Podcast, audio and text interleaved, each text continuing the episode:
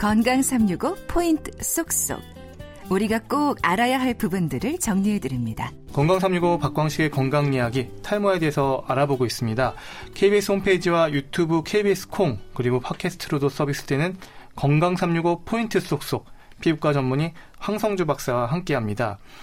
박사님, 그 식품의약품 안전처가 현재 탈모 예방과 치료에 도움을 주는 것으로 인정받은 건강식품은 없고 특히 해외 직구를 통해 국내로 유입되는 탈모 관련 식품을 맹신하지 말라는 발표와 함께 국내 허가받지 않은 탈모 치료제 판매에 대해서도 적발했는데요. 정말 조심하고 확인해야 한다는 이 지적인데요. 탈모에 효과가 있는 것으로 검증된 약에 대해서는 어떻습니까? 최근 장기 복용 결과도 나온 것 같던데요. 네, 식약처에서 탈모 치료제로 허가가 된 약은 먹는 약 두 가지 그리고 바르는 약 한 가지. 음, 성분으로 어떤 성분들이죠? 그래서 먹는 약으로는 그 피나스테라이드라는 성분의 약이 있고요.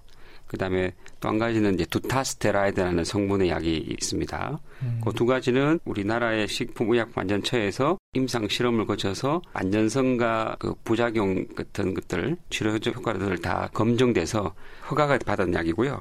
그다음에 바르는 약 그 미녹시딜 성분의 약도 탈모 치료제로서 이제 승인된 약이라고 볼 수 있습니다. 그 외에 탈모에 좋은 샴푸니 뭐 이런 여러 가지 뭐 식품들 제품들 인터넷 광고 뭐 많이 있지 않습니까? 그런 것들은 실질적으로는 건강 보조 식품으로 허가를 받은 거지 그 탈모 치료제라고 말을 하면 정직하지 못한 그런 표현이거든요. 그래서 어, 그런 의미에서 이제 어, 말씀드릴 수 있겠네요. 네. 네. 사실 그런데 주변에 전에 전에 들으면 검은 콩이 머리카락이 나게 하는 발모에 도움이 된다. 그래서 실제로 그렇게 했더니만 정말 머리가 나더라. 이런 얘기들이 자꾸 주변에서 들리니까 아니 그렇다는 사람이 있다니까 이런 부분들 어떻게 받아들이면 좋을까요? 예, 그 제가 이야기를 몇 번 한 적이 있는데요. 검은 콩이 머리카락을 난다 하면 검은 색깔이 좋다. 네. 그러면 짜장면도 아. 머리가 나야 되잖아요. 네. 그렇지 않고요. 우리가 식품적으로 보면 탈모에 좀 유해한 성분들은 아무래도 동물성 지방이라든지 그리고 불포화 지방산들 그래서 기름진 음식들이 아무래도 탈모에 좀 좋지 않다라고 연구 결과가 나와 있어요. 그래서 과거에 비해서 대장암이라든지 탈모가 조금 더 증가됐다고 생각한 이유가 우리가 과거에 한국 전통 음식이 아닌 서구화된 그런 음식 문화들이 그런 대장암을 증가시켰고 탈모도 좀 증가시키지 않나라고 보는데요. 그래서 거꾸로 식물성 단백질들 그리고 차 종류 이런 것들은 그 탈모의 작용을 좀, 좀 줄여주는 그런 효과가 있지 않나라는 측면에서 이제 콩이 좋은데요. 검은 콩, 흰 콩 상관없이 좋을 것 같습니다. 네. 또 탈모에 대한 고민이 많아서인지 성분이 같은 전립선 비대증 약을 쪼개서 복용하는 분들도 있던데요. 뭐 비용 부담 때문에 그런 건지는 잘 모르겠지만 약을 쪼개서 드시는 이 과정 임의로 약을 쪼개는 과정에 문제는 없을까요? 네, 원칙적으로 말씀드리면 약은 제작할 때 코팅이 되어 있거든요. 그래서 쪼개게 되면 가루 성분이 나오게 돼요. 네. 그러면 그 약이 원래 그냥 알약이 아니고요. 그 껍질에 이렇게 얇은 막이 돼 있어요. 네. 아니면 우리가 왜 캡슐에 들어가는 약이 있잖아요. 네. 그렇게 된 이유가 뭐냐면 위에서 파괴가 되지 않고 장에서 온전하게 흡수가 되도록 그런 기능을 갖고 있는데 그걸 분리해서 쪼개서 드시면 가루가 나오게 되거든요. 그러면 아무래도 위에서 좀 파괴가 돼요. 그래서 온전하게 원래 그런 흡수돼야 될 양만큼 흡수되지 않는 현상이 발생할 수 있기 때문에 어, 가급적이면 원래 그 제대로 된 제형으로 드시는 게 치료 목적으로 생각한다면 좀 더 안전하고 좋을 것 같다라고 네. 말씀드리겠습니다. 그러면 탈모의 원인에 대해서도 많은 생각을 하게 되는데요.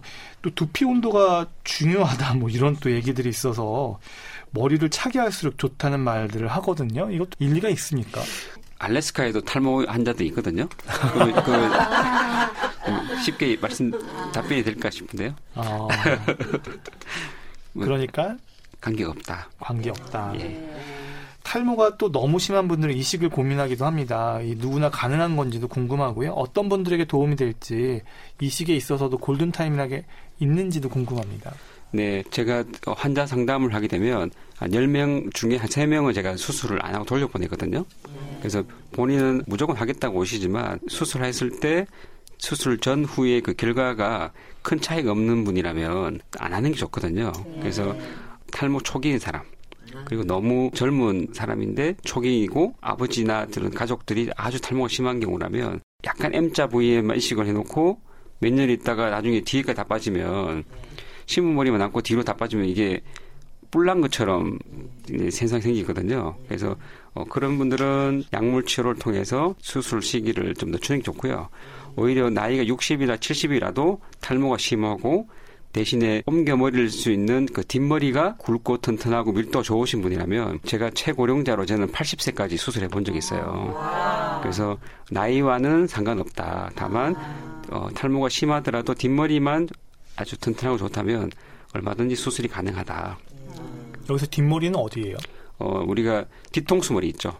후두부 머리. 그 부분은 보통 탈모가 되지 않거든요.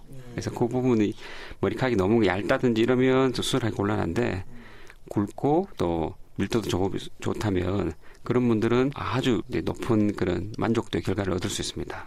그럼 이식을 하면 영구적인 건가요? 다시 빠지거나 하는 일은 없는지도 궁금한데요. 네, 이식한 머리를 대부분의 경우는 영구적이라 고 보시면 되는데요. 다만 이식한 머리도 원래 머리카락처럼 성장기와 휴지기를 갖거든요. 그래서 3년 자라고 좀 빠지고 또 석 달 자라고 이런 사이클이 있으니까 뭐 그런 현상은 있겠지만 이식한 성모가 연모로 바뀌지는 않는다.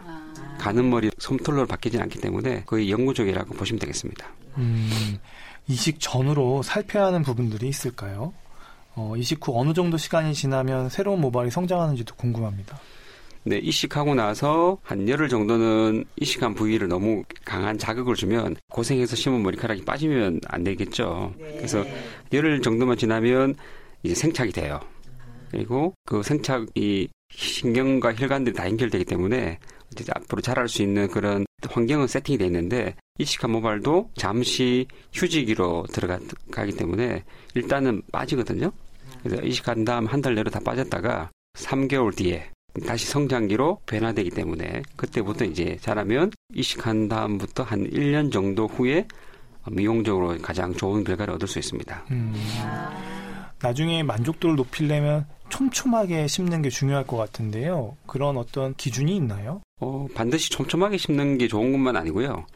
탈모가 아주 면적이 넓은 분이라면 탈모 부위에 균형 있게 아 균형 있게 심는데 좀 촘촘하게 심어야 될 부위와 좀 덜 촘촘하게 심어야 될 부위가 있어요. 예를 들어서 심한 탈모인 분들 같은 경우에는 우리가 앞머리와 정수리 머리가 한 3, 4만 가닥 좀 되거든요.